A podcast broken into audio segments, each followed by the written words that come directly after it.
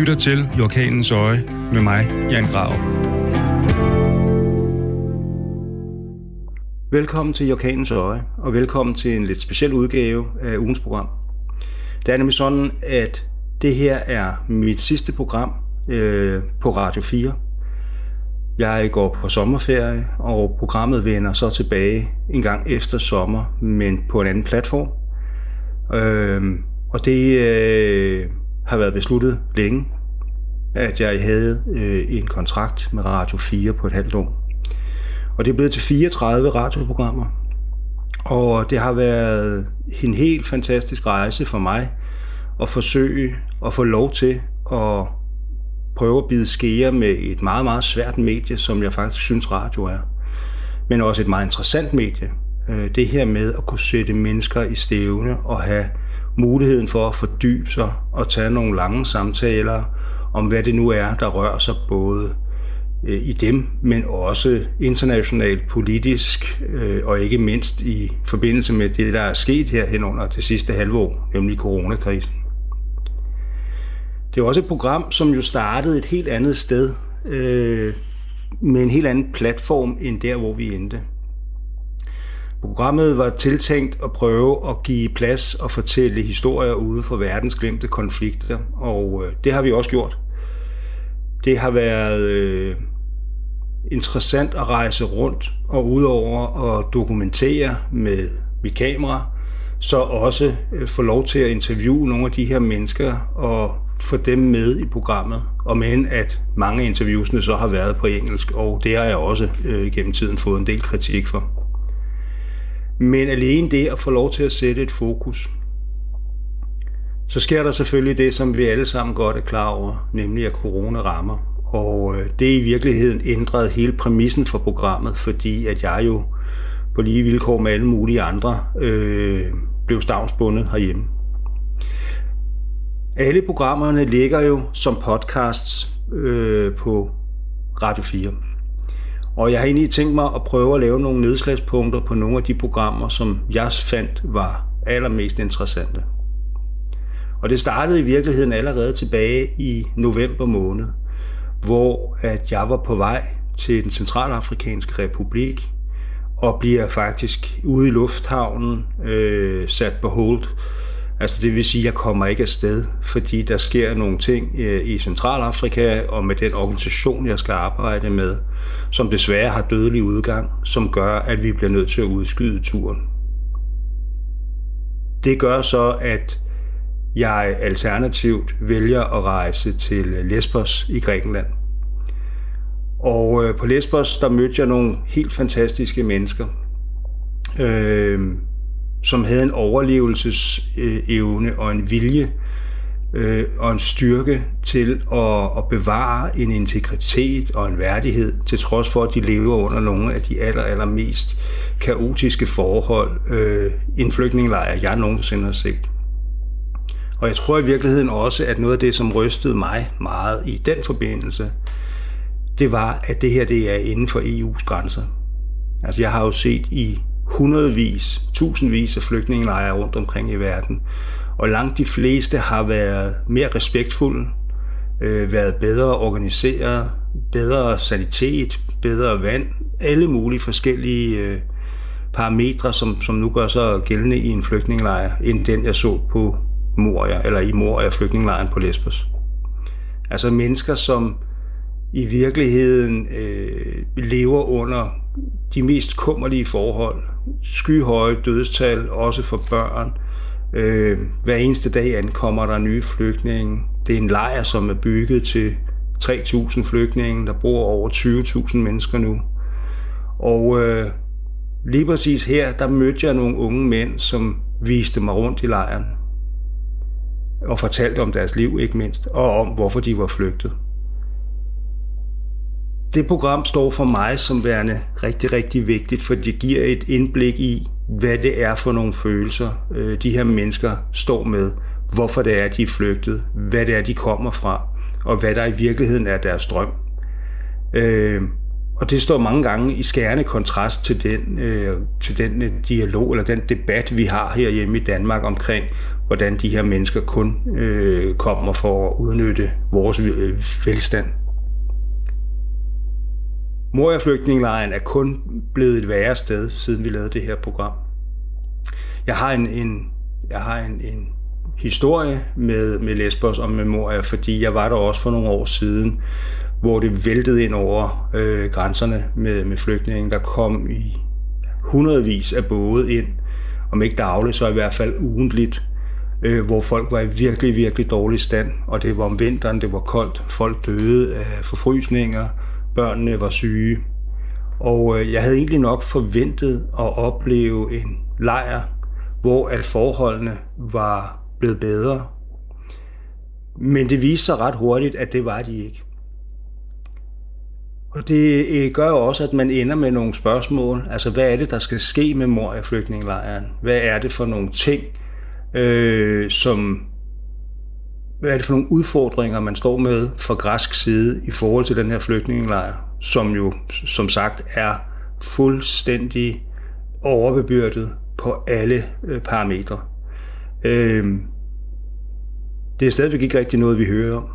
Øh, jeg snakkede dernede blandt andet med Salam Aldin, som er en god ven øh, fra Danmark, øh, som har arbejdet i Moria. Han har dannet sin egen øh, hjælpeorganisation dernede. Han har siddet fængslet, fordi at han er blevet anklaget for menneskesmugling, hvilket i virkeligheden handlede meget mere om, at han havde prøvet at redde nogle mennesker, der var ved at drukne, efter de var blevet påsejlet. Øh, og den historie er lige så aktuel i dag, som den var tilbage i november måned sidste år. Men igen, det glider ud af verdensbilledet. Vi har haft travlt med at snakke om corona. Ikke at det ikke har været vigtigt. Vi har haft travlt med at snakke om Black Lives Matter og George Floyd, hvilket er mindst lige så vigtig en historie. Øh, og hele den her sådan, diskussion omkring racisme, både i udlandet, men også i Danmark.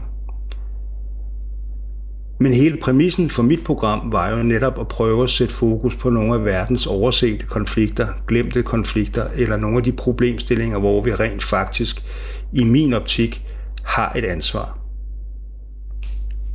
Et andet program, som også står, øh, står frem øh, i min erindring som værende en meget speciel oplevelse, var i december måned sidste år, hvor at jeg på en hemmelig adresse i København fik sat øh, den kurdisk-danske forfatter Sara Omar i stævne.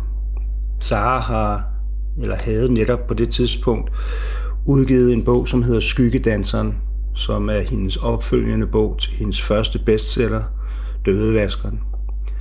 Og øh, det blev til en, en lang snak om øh, hendes daglige arbejde, om de personlige, meget personlige fortællinger, hun kunne komme med omkring kvindeundertrykkelse, social drab, eller æresdrab og social kontrol. Og øh, det her det er jo noget, der har påvirket Sara selv, øh, og i virkeligheden i det her program fortæller hun meget, meget ærligt om, hvad hun selv er gået igennem, hvad der er hendes baggrund, hvad det er for en kultur og et miljø, hun kom fra, om venskaber, øh, mennesker, hun har kendt, som har været udsat for de her ting. Sara er i min verden øh, en meget, meget, meget vigtig forfatter, fordi hun sætter fokus på nogle miljøer, som er meget, meget svære at trænge ind i. Øh, omvendt er de enormt vigtige for os at forstå, hvad det er, mennesker flygter fra, men også baggrunden for kulturen, hvad det er, der gør sig gældende. Og øh, jeg har jo selv rejst mange af de her steder. Øh, jeg har selv været i de områder, som Sara kommer fra i det nordlige Irak. Fra den by, der hedder Suleimania, i Erbil, forskellige andre store byer øh, i det nordlige Irak. Men jeg har jo aldrig selv oplevet det her. Jeg har godt nok hørt en masse af fortællinger omkring det, men at komme tæt på et miljø på den måde, som Sara i virkeligheden tager os i hånden og, og fører os igennem det, har jeg aldrig prøvet før. Og den time med, med Sara øh, blev meget personlig. Hun øh, lukkede op og fortalte nogle historier, som jeg ikke tror, hun har fortalt før. Og for mig øh, var det en øjenåbner, samtidig med, at det var et meget chokerende blik ind i en meget, meget lukket verden. Øh, jeg kan varmt anbefale, at man finder Saras bøger, hvis ikke man allerede har læst dem. Øh, fordi de giver et skræmmende blik ind i, i et lukket, ind i en lukket verden og ind i et lukket miljø.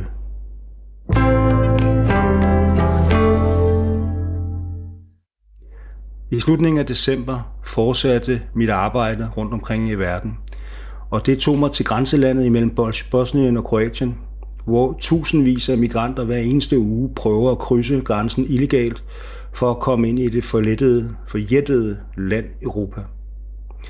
Det lykkes for ganske få. De fleste bliver fanget undervejs og bliver sendt tilbage, ofte under nogle meget brutale anholdelser. Man kalder det for The Game, og det foregår dagligt, og det gør det den dag i dag.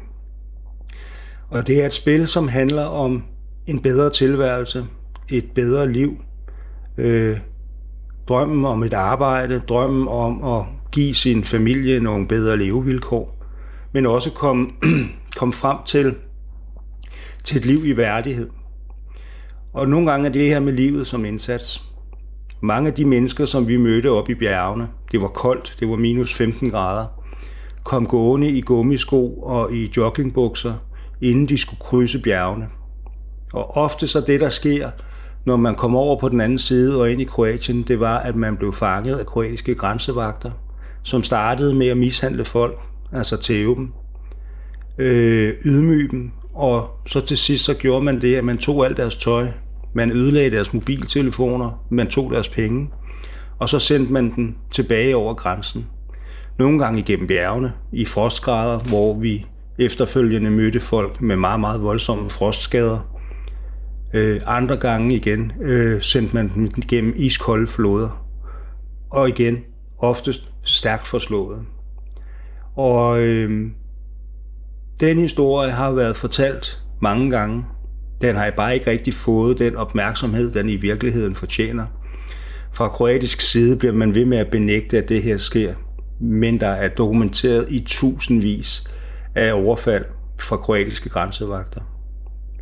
Det gør også, at situationen i den her del af, af Bosnien er meget kaotisk, for de sidder med et kæmpe influx af migranter og flygtninge. Og øh, i den her programserie, som jeg lavede dernede fra, havde jeg jo mange interessante snakke med de her mennesker. Altså igen, folk, der kom tilbage med frostbid, som kunne fortælle om de her overfald og angreb men også en meget lang eksistentiel samtale med en mand, som var flygtet fra Pakistan. Han var skolelærer, talte flydende engelsk. Han havde ikke råd til at brødføde sin familie i, den, i det område fra Pakistan, hvor han kom. Øh, det var et liv i fattigdom. Et liv med, fyldt med frustrationer. Og han havde valgt at søge lykken heroppe i Europa. Og på mit spørgsmål til ham omkring forskellen mellem det at være flygtning og migrant, så sagde han, at det kunne han sådan set godt forstå. Han forstod godt den problematik, der var i det, og den debat, der lå i det. Men at så må vi jo sige til ham, hvad han skulle gøre. Det er jo ikke forbudt at jage et bedre liv. Og han sagde faktisk på et tidspunkt til mig, med, nærmest med tårer i øjnene, at øh, så måtte vi jo sætte os ned og kigge ham i øjnene og så sige, at det var bedre, hvis han lagde sig ned og døde. Fordi det her med folk på flugt, eller det her med migration, folk har altid migreret. Også i det nordlige Europa. Vi har altid flyttet os øh, for at finde bedre vilkår at leve under. Og det er i virkeligheden noget af det, som jeg for fremtiden kommer til at tage meget mere fat i. Øh, jeg har studeret meget i forhold til, hvad der skete i vikingetiden i Danmark, og i Europa i det hele taget, den migration, der var dengang, eller da man i Irland blev ramt af kartoffelpesten, og folk flygtede til USA, og danskere migrerede til USA i stor stil, i jagten på et bedre liv.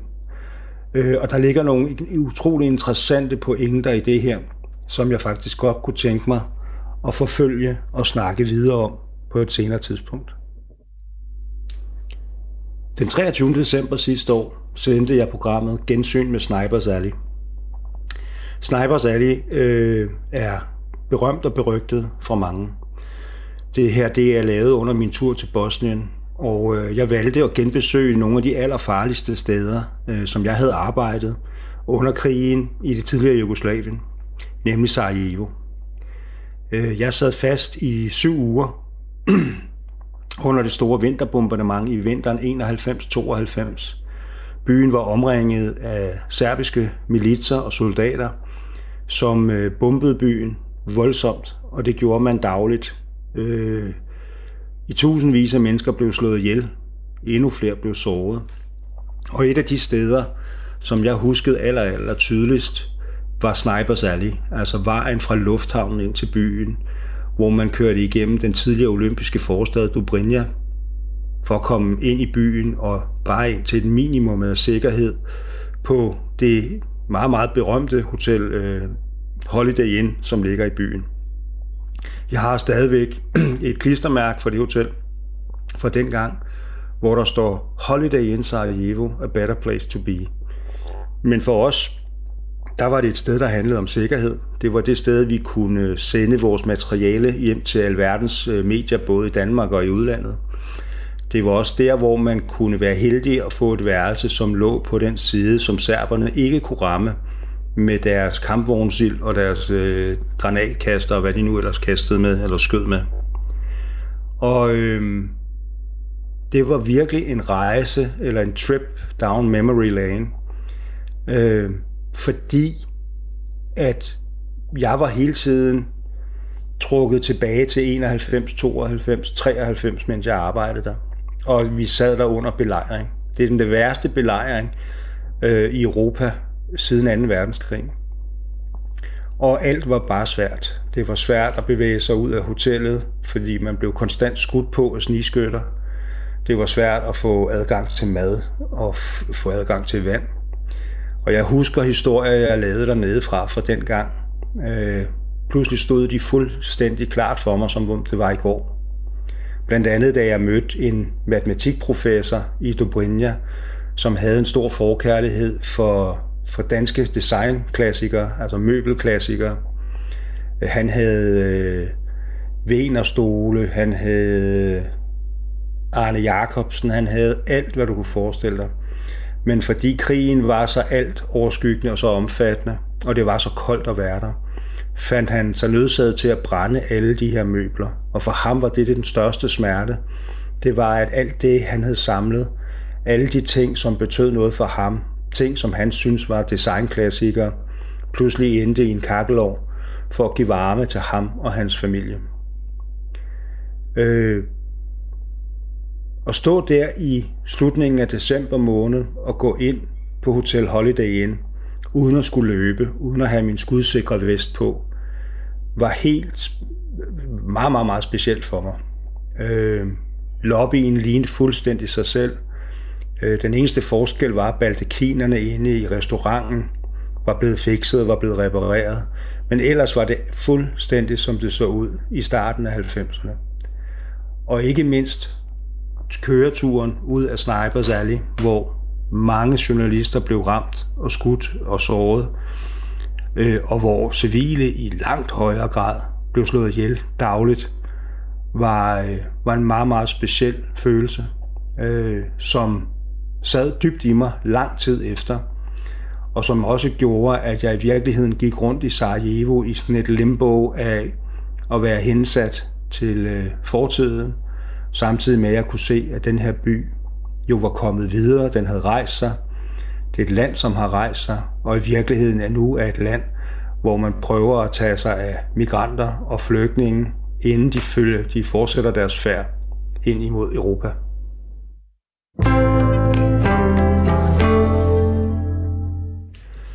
I januar måned i år rejser jeg til Sydsudan, verdens yngste nation, øh, verdens nyeste demokrati, øh, men også et land, som har været præget af en voldsom konflikt imellem landets siddende præsident og den tidligere vicepræsident.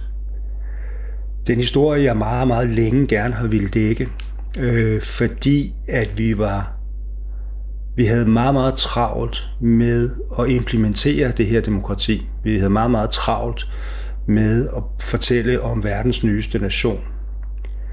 Men demokrati er ikke noget, man bare implementerer og så rejser hjem igen. Det er en lang, besværlig proces, og øh, det har kastet landet ud i en meget, meget voldsom krig med millioner af flygtninge på flugt, øh, med masser af overgreb, med masser af angreb på landsbyer, områder, som er blevet fuldstændig afsondret for, for resten af verden. Og den historie har jeg længe gerne vil dække. Og endelig lykkedes det mig at få alle de rejsetilladelser, som er nødvendige for at komme ind i Sydsudan. Sydsudaneser eller regeringen i Sydsudan er som udgangspunkt ikke særlig interesseret i vestlige journalister. Øh, vi er i virkeligheden meget mere en torn i øjet på dem. Også fordi, at der foregår øh, mange overgreb dernede. Øh, der foregår mange krigsforbrydelser, både fra regeringens side, men så sandelig også fra oprørshærens side. Og ikke mindst brugen af børnesoldater. Inden jeg rejste til Sydsudan, besøgte jeg faktisk forfatteren øh, Peter Thysen. Og Peter øh, er udover at være en gudsbenået forfatter, også et af de mennesker, som i min optik ved aller, allermest om det afrikanske kontinent. Og jeg tog faktisk ud, for, ud til ham for at snakke Sydsudan. Men Peter er også et meget ærligt menneske og sagde, at hans fokus faktisk aldrig rigtig har ligget i Sydsudan. Det har ligget meget mere i Kongo, i den centrale afrikanske republik, øh, Rwanda, folkemordet i 94 eksempelvis. Øh, og Peter har skrevet en bog, der hedder Kongo formoder jeg, som handler både om landet, men også omkring historikken omkring det afrikanske kontinent, omkring kolonialisme, øh, omkring hvordan vi i den vestlige verden har udnyttet det her kontinent igennem mange, mange år. Og øh, den diskussion, eller den snak, blev i virkeligheden for mig meget, meget interessant, fordi jeg følte mig voldsomt beriget af Peters viden. Øh, vi snakkede også omkring, Peter havde for eksempel en meget fantastisk øh, formulering omkring udkants Danmark, altså hvad det er, der sker. Vi kan sidde i København og snakke om Nakskov som værende udkants Danmark. Men når det kommer til eksempelvis den demokratiske republik Kongo, så snakker vi altså et land, der er på størrelse med den centrale del af Europa, og hvor at man grundet tidligere diktatorer og øh, folk, der har beriget sig selv og korruption, øh, jo har, har gjort, at der sidder mennesker i de værste afkroge af det her gigantiske land, hvor det at få implementeret øh, en fremtid og nogle bedre levevilkår har været helt umuligt. Og, øh, og den snak, synes jeg, både var berigende for mig, og den fortalte mig i hvert fald nogle historier, øh, og, og gav mig muligheden for at reflektere over nogle af de problemstillinger, der er på det afrikanske kontinent. Det fortalte mig også noget andet, og det er jo, at Afrika er jo ikke bare sultkatastrofer og krige og konflikter. Det er også et kontinent, der bevæger sig fremad hurtigt. Der er store områder af Afrika, som er blevet opkøbt af Kina, men der findes også lande, hvor at man rejser sig både gradvist, men også nogle steder i meget, meget høj hastighed, for at nå frem til en mere øh, bæredygtig øh, levestandard for, for, landets, eller for landenes befolkninger. Og det var enormt interessant at høre om, specielt fordi jeg stod og var på vej til Sydsudan. Sydsudan viste sig også at være lige præcis så besværligt, som jeg havde forventet. Øh, jeg tilbragte lang tid i landets hovedstad Juba for at få flere rejsetilladelser, for at få lov til overhovedet at gå rundt med kameraer uden at blive anholdt. Og til sidst lykkedes det hele. Øh, det tog lang tid. Men jeg endte på en flyvemaskine oppe op til en by, der hedder Benchu, som ligger i Unity State. Der ligger en kæmpe flygtningelejr deroppe. Og i den her flygtningelejr fik jeg syn for sagen. Præcis hvad det var, folk flygtede fra. Og også hvor, hvor fjernt og remote øh, det her land i virkeligheden er. Der er 6 km asfalteret vej i hele Unity State. Resten er dirt tracks. Og det vil sige, at de organisationer, der arbejder dernede, blandt andet Dansk Flygtningehjælp, som har sat nogle store projekter op, både i forhold til at forbedre vilkårene for de her mennesker i lejrene, men også i forhold til at begynde at dyrke jorden og måske i virkeligheden gøre, at man er mere øh, sustainable, altså at man kan forsørge sig selv, var enormt interessant. Samtidig med det, så var der jo også flygtninge, der var på vej. Nogle var på vej mod Sudan, andre kom fra Sudan. Øh, nogle var blevet fanget i lokale kampe mellem regeringssoldater og oprørssoldater. Og i virkeligheden stod man tilbage med det her meget, meget mudrede billede af et land, som forsøger sig med demokrati, men som har kolossale udfordringer med det, og hvor våben stadigvæk taler et meget, meget klart sprog i forhold til magt. Et af de projekter, jeg oplevede øh, eller så i, i Sydsudan, og som måske i virkeligheden var det, der imponerede mig aller, allermest, øh, var et projekt lavet af Flygtningehjælpen, som handlede om tidligere børnesoldater. Øh, det er sådan, at i en flygtningelejr med 120.000 mennesker, og hvor at, at situationen er så relativt desperat, som den var der, så sker der også det, at unge mennesker i lejrene grupperer sig. Det får næsten sådan en bandeagtig øh, tilstand. Altså folk deler sig op i bander. De gør det samme, som da de var soldater. De, de retter en magt til sig. De var frygtet i flygtningelejrene. Der var ofte kampe mellem, øh, mellem grupper, rivaliserende grupper i lejrene. Og øh, Flygtningehjælpen havde så valgt at lave et stort projekt, øh, som handlede om boksetræning og kickboxningstræning. Så de her unge mænd, der gik fra at sidde dagen lang og ikke have noget at foretage sig, øh, gik pludselig hen og var for frygtet, gik pludselig hen og fik en helt anden øh, rolle i lejrene. Altså de blev nærmest rollemodeller for de yngre mænd. De var enormt veltrænede, øh, de var enormt disciplineret i deres træning. Det var et tilløbsstykke hver eneste dag, når de trænede for de unge drenge i lejrene. Og, øh, og det var faktisk en, en fornøjelse at se, hvordan et projekt, som koster så relativt få penge, hvilket det i virkeligheden gjorde, øh, kunne ændre hele dynamikken i en flygtningelejr. Altså det her med at give folk en rolle, give dem et ansvar, og de tager den på sig, havde gjort, at man havde fjernet en stor del af den her bande rivalisering og bandekriminalitet, der var i lejrene. Øh, og at de her unge mænd var gået fra at være frygtet til at være nogen, man så op til. En helt igennem fantastisk historie, som viser, hvordan mikroprojekter øh, rundt omkring i verden også kan have et kolossal impact i forhold til sikkerhed og i forhold til værdighed.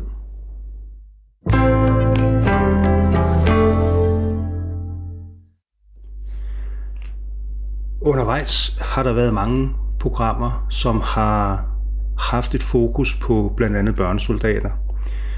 Øh, jeg mødtes med James ved Sydsudan, som var en ung mand, der var blevet kidnappet som dreng, har kæmpet øh, i oprørshæren, men som er gået igennem en rehabilitering. Det er sådan, at organisationen UNICEF arbejder meget intenst på at få frigivet de her børn, og har fået frigivet øh, mange flere end, end tu, eller i tusindvis af børn fra de her øh, krigende parter.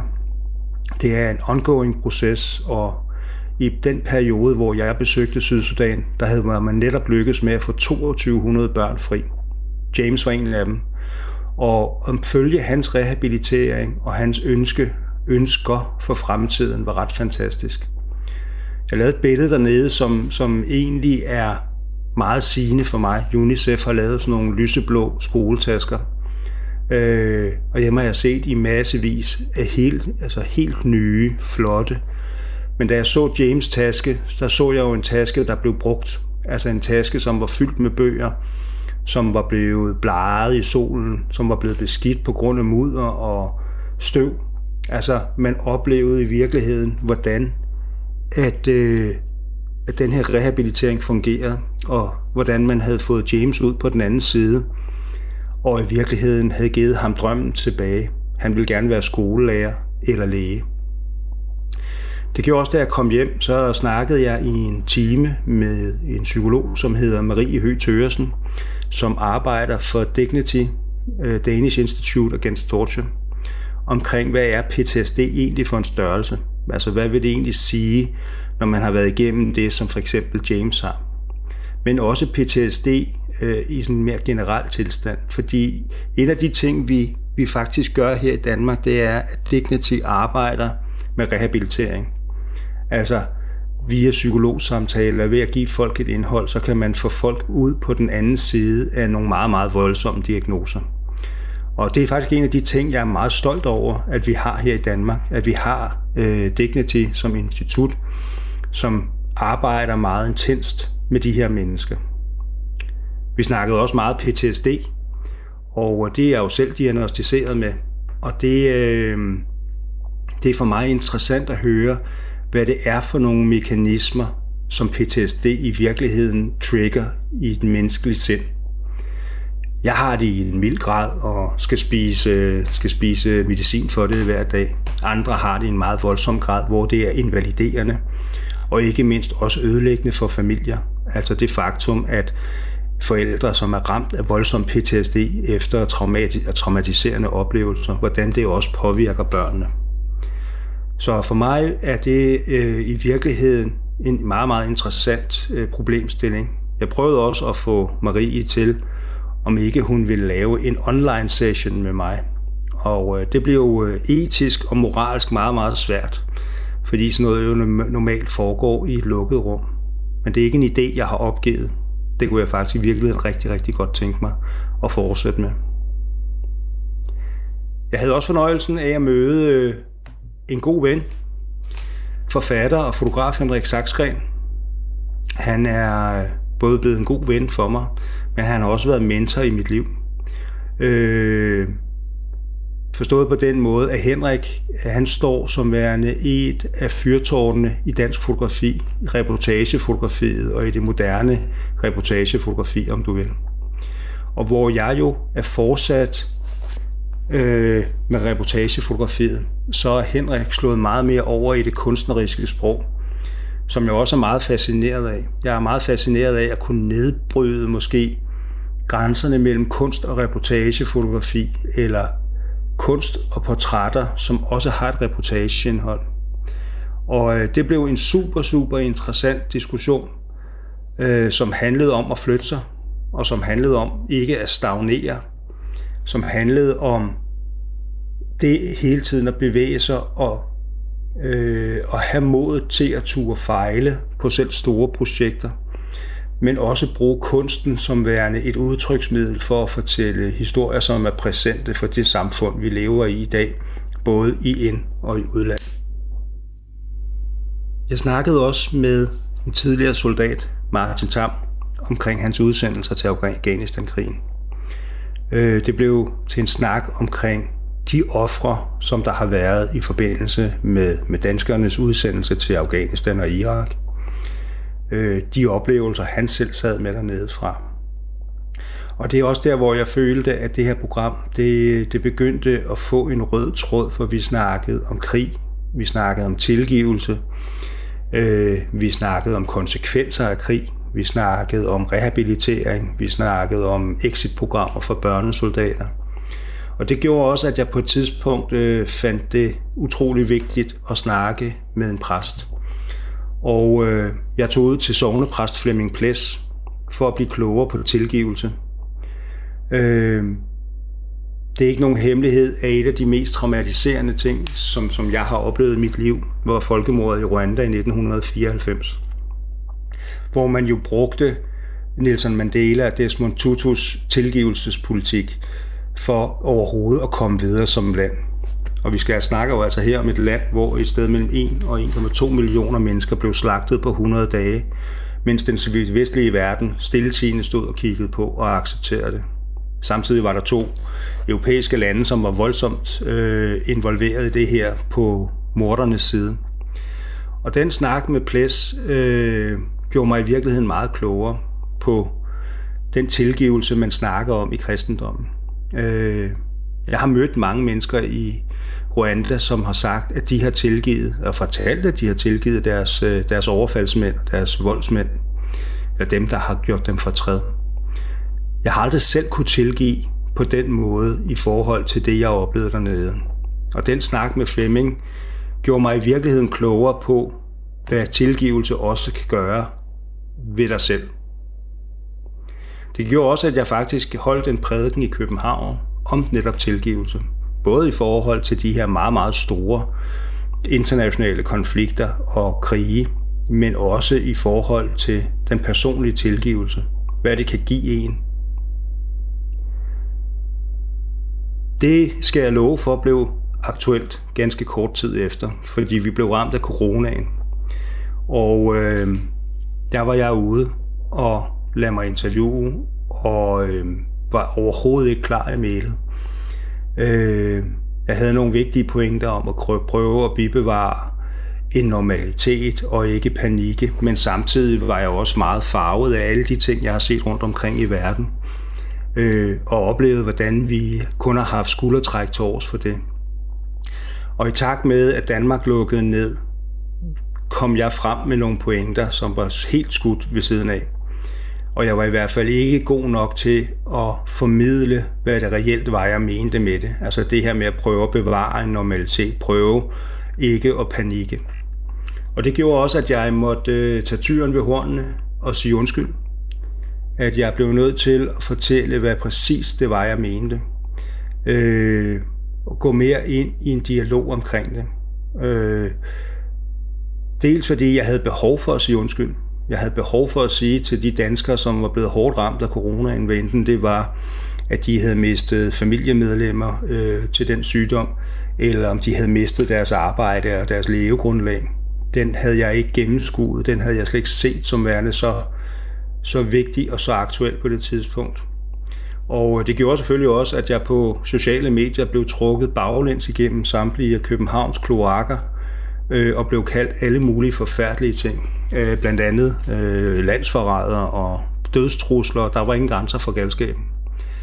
Undskyldningen står ved magt, og det gjorde også, at jeg efterfølgende i virkeligheden jo måtte gå i karantæne og blev selv ramt af corona, for det ikke skal være løgn. Øh, og derfor øh, skulle i karantæne. Og igen skiftede radioprogrammet jo i virkeligheden karakter, for derfra blev det meget mere samtaler.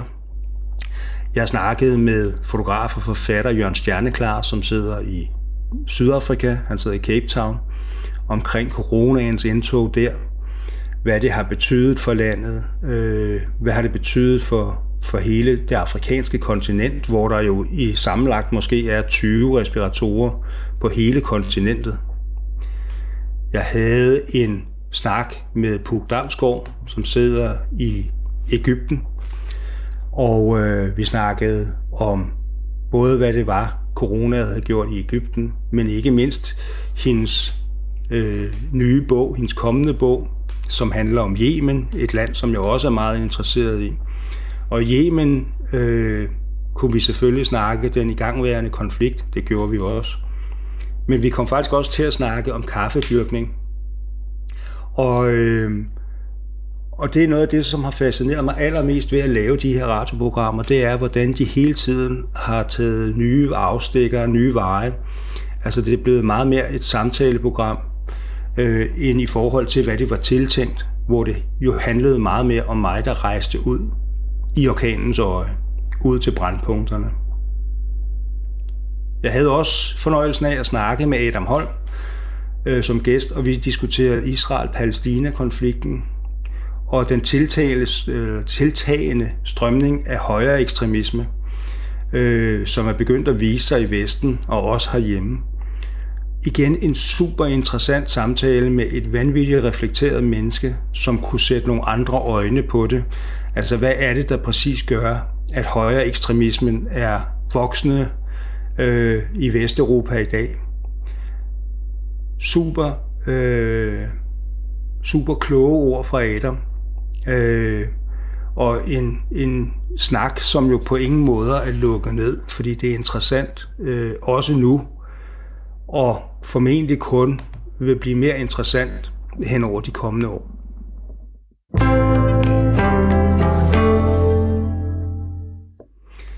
I april måned i år havde jeg fornøjelsen af at snakke med en kvinde, som jeg har meget, meget stor respekt for. Anja Ringgren Løven, som har stiftet en organisation, der hedder Din Nødhjælp. Jeg er sikker på, at der vil sidde mange af jer derude, som kan huske billedet af Anja, der sidder med et lille barn, som øh, er blevet øh, anklaget for at være heks, som hun giver vand.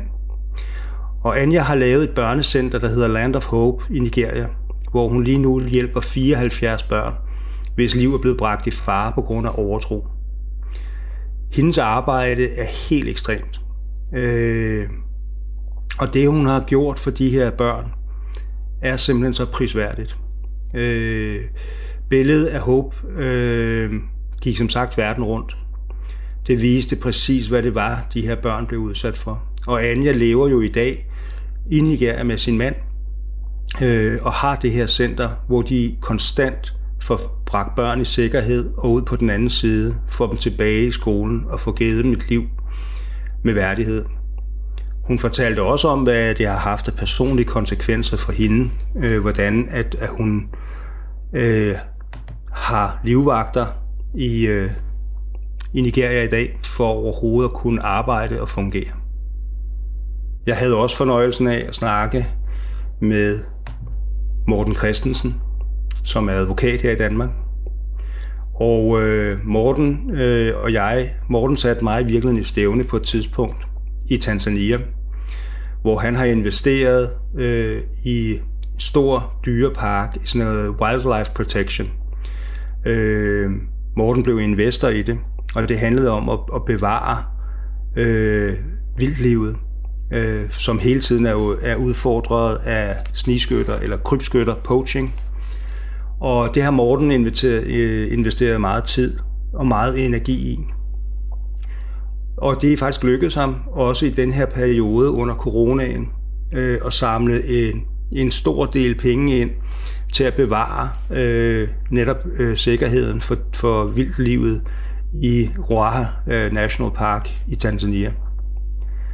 Og det er klart, at i en periode som den her, øh, med corona, hvor øh, turisme, som er et stort, stort erhverv i Tanzania, øh, kun har gjort, at folk er blevet fattigere, og dermed er blevet mere eksponeret for at gå ud og være krybskytter alene for at overleve.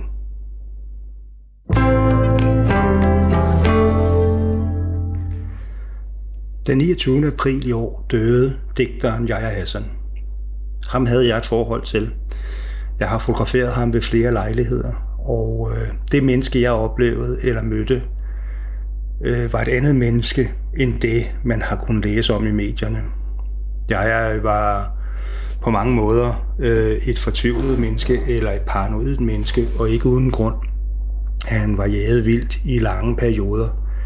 Og når han kom her hos mig, så kom han altid i sin skudsikre vest, han havde oftest en stor køkkenkniv siddende i vesten og en saks, så han kunne forsvare sig selv. Og når han så kom ind i mit hjem, så kunne han lægge sig ned på sofaen og tage min søns Anders Sandblad øh, og en portion cornflakes eller pif paf puff og lægge sig ned og falde i søvn. Øh, han var et meget generøst menneske og et meget omsorgsfuldt menneske over for mig. Han var meget øh, øh, ærlig omkring, hvad det var, han gik igennem.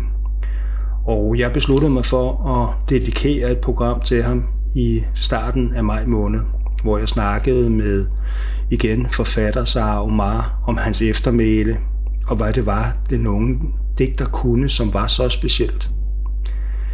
Jeg snakkede også med rapperen LOC, som jo kommer fra samme miljø i Aarhus. Netop omkring det øh, med ord. Øh, jeg har, en stor kærlighed til, øh, til LOC og hans øh, musik, og hvad det er, han præcis kan. Han er ekstremt ekvilibristisk med ord. Præcis det samme, som jeg også oplevede, jeg var. Og, øh, og det at prøve at snakke med en, som er tidsvarende, som kommer fra samme miljø, men som kunne det samme med ord, bare i en anden kunstart, var for mig øh, en helt fantastisk oplevelse. Samtidig med, at jeg også håbede, det havde været med til, eller har været med til at fortælle en anden historie om Jaja Hassan, end den meget voldsomme historie om det her unge menneske, som fik rodet sig ud i så mange forfærdelige ting, og samtidig også det faktum, at han døde i en alt, alt, alt for ung alder. Æret være hans minde.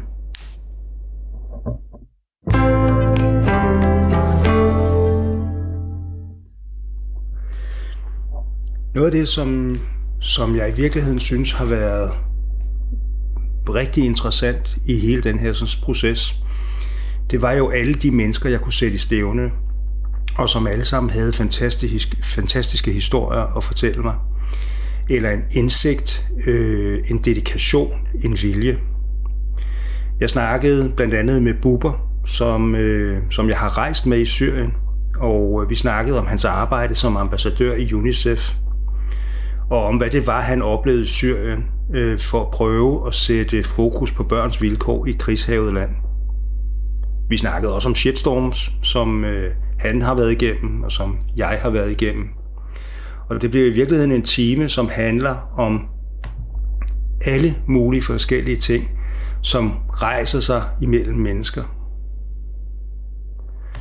I takt med alt det, der sker i USA, så øh, fandt jeg det også interessant at snakke med Torsten Jansen, som har lavet bogen Sprækker, som kigger på forholdet mellem Danmark og USA. Og øh, vi snakkede meget om den politiske kløft, som der er opstået, som i hvert fald er blevet øh, voldsommere eller mere markant, øh, siden Trump er kommet til magten. Og jeg kender ikke særlig meget til amerikansk politik, derfor var det interessant at, øh, at snakke med Torsten om præcis de emner. Altså, hvad er det for noget, der rejser sig i USA? Hvad er det for et land, Trump står i spidsen for? Hvad er det, han har gjort i forholdet mellem ikke bare Danmark og USA, men imellem Danmark og Europa? Jeg inviterede også min gode ven Anders Legar i studiet.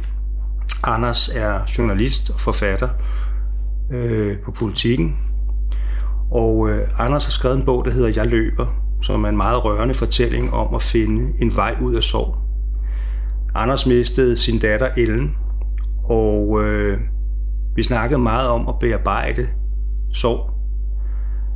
Anders arbejder meget intenst øh, med kæmpe projekter.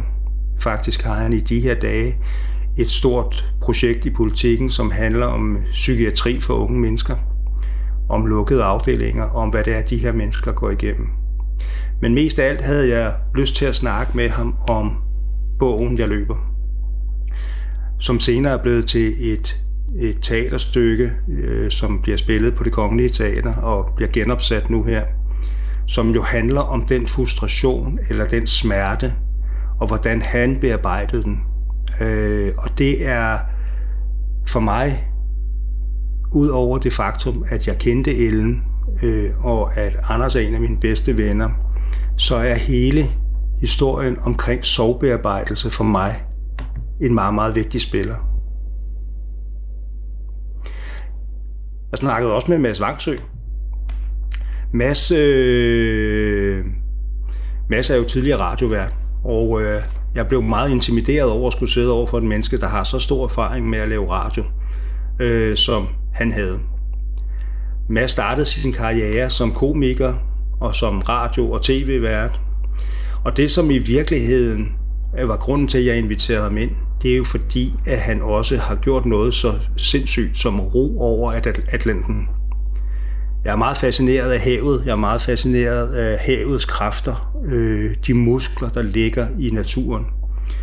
Og at sidde i en robåd over Atlanten er måske noget af det mest øh, skrækindjagende, jeg kunne forestille mig. Men Mads er jo også et menneske, der har været i en konstant bevægelse. Han er gået fra livet som komiker og vært til at ro over Atlanten, til at løbe øh, ekstremløb igennem Sahara, til at sidde og meditere med munke, øh, og lige nu er på et filosofistudie på Københavns Universitet. Og jeg er meget fascineret af mennesker, som hele tiden tør udforske sig selv, eller udfordre, udfordre sig selv øh, i forhold til at forny, måske i virkeligheden, deres livsindhold, eller i hvert fald gøre de ting, eller de drømme, udleve de drømme, de har. Så kom George Floyd, som blev slået ihjel i USA. Black Lives Matter. Og øh, den der racisme, som jo stadigvæk eksisterer i USA, og som jo har gjort, at USA er eksploderet, hvilket jeg godt kan forstå, øh, er jo en historie, som har fyldt meget i Danmark øh, her i juni måned, og stadigvæk gør det i dag.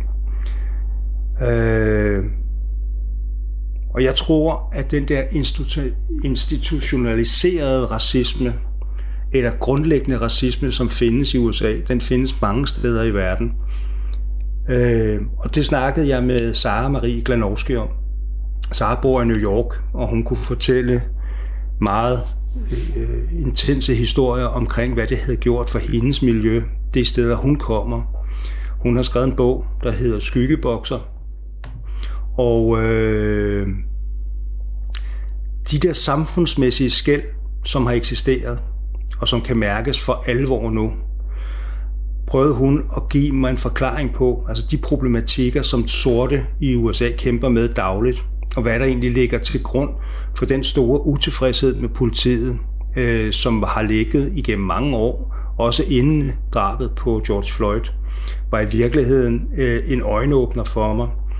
Også fordi, at efterfølgende har man jo kunne se også, hvad det er for en racisme, vi har i Danmark, hvad det er for nogle skæld, hvad det er for, øh, hvad det er for nogle problematikker, eller hvad det er, mennesker vokser op med, også i Danmark. Jeg har mange gode venner, som har muslimsk baggrund, eller som er sorte. Øh, og jeg har jo aldrig kunne se i virkeligheden den problematik, fordi det har aldrig interesseret mig. For mig har jeg set mennesker, og ikke hudfarve. Snakken med Sara øh, var jeg meget, meget glad for. Øh, den synes jeg øjne, åbnede mine øjne for noget af det, øh, i forhold til at forstå, hvorfor Black Lives Matter blev, som det blev.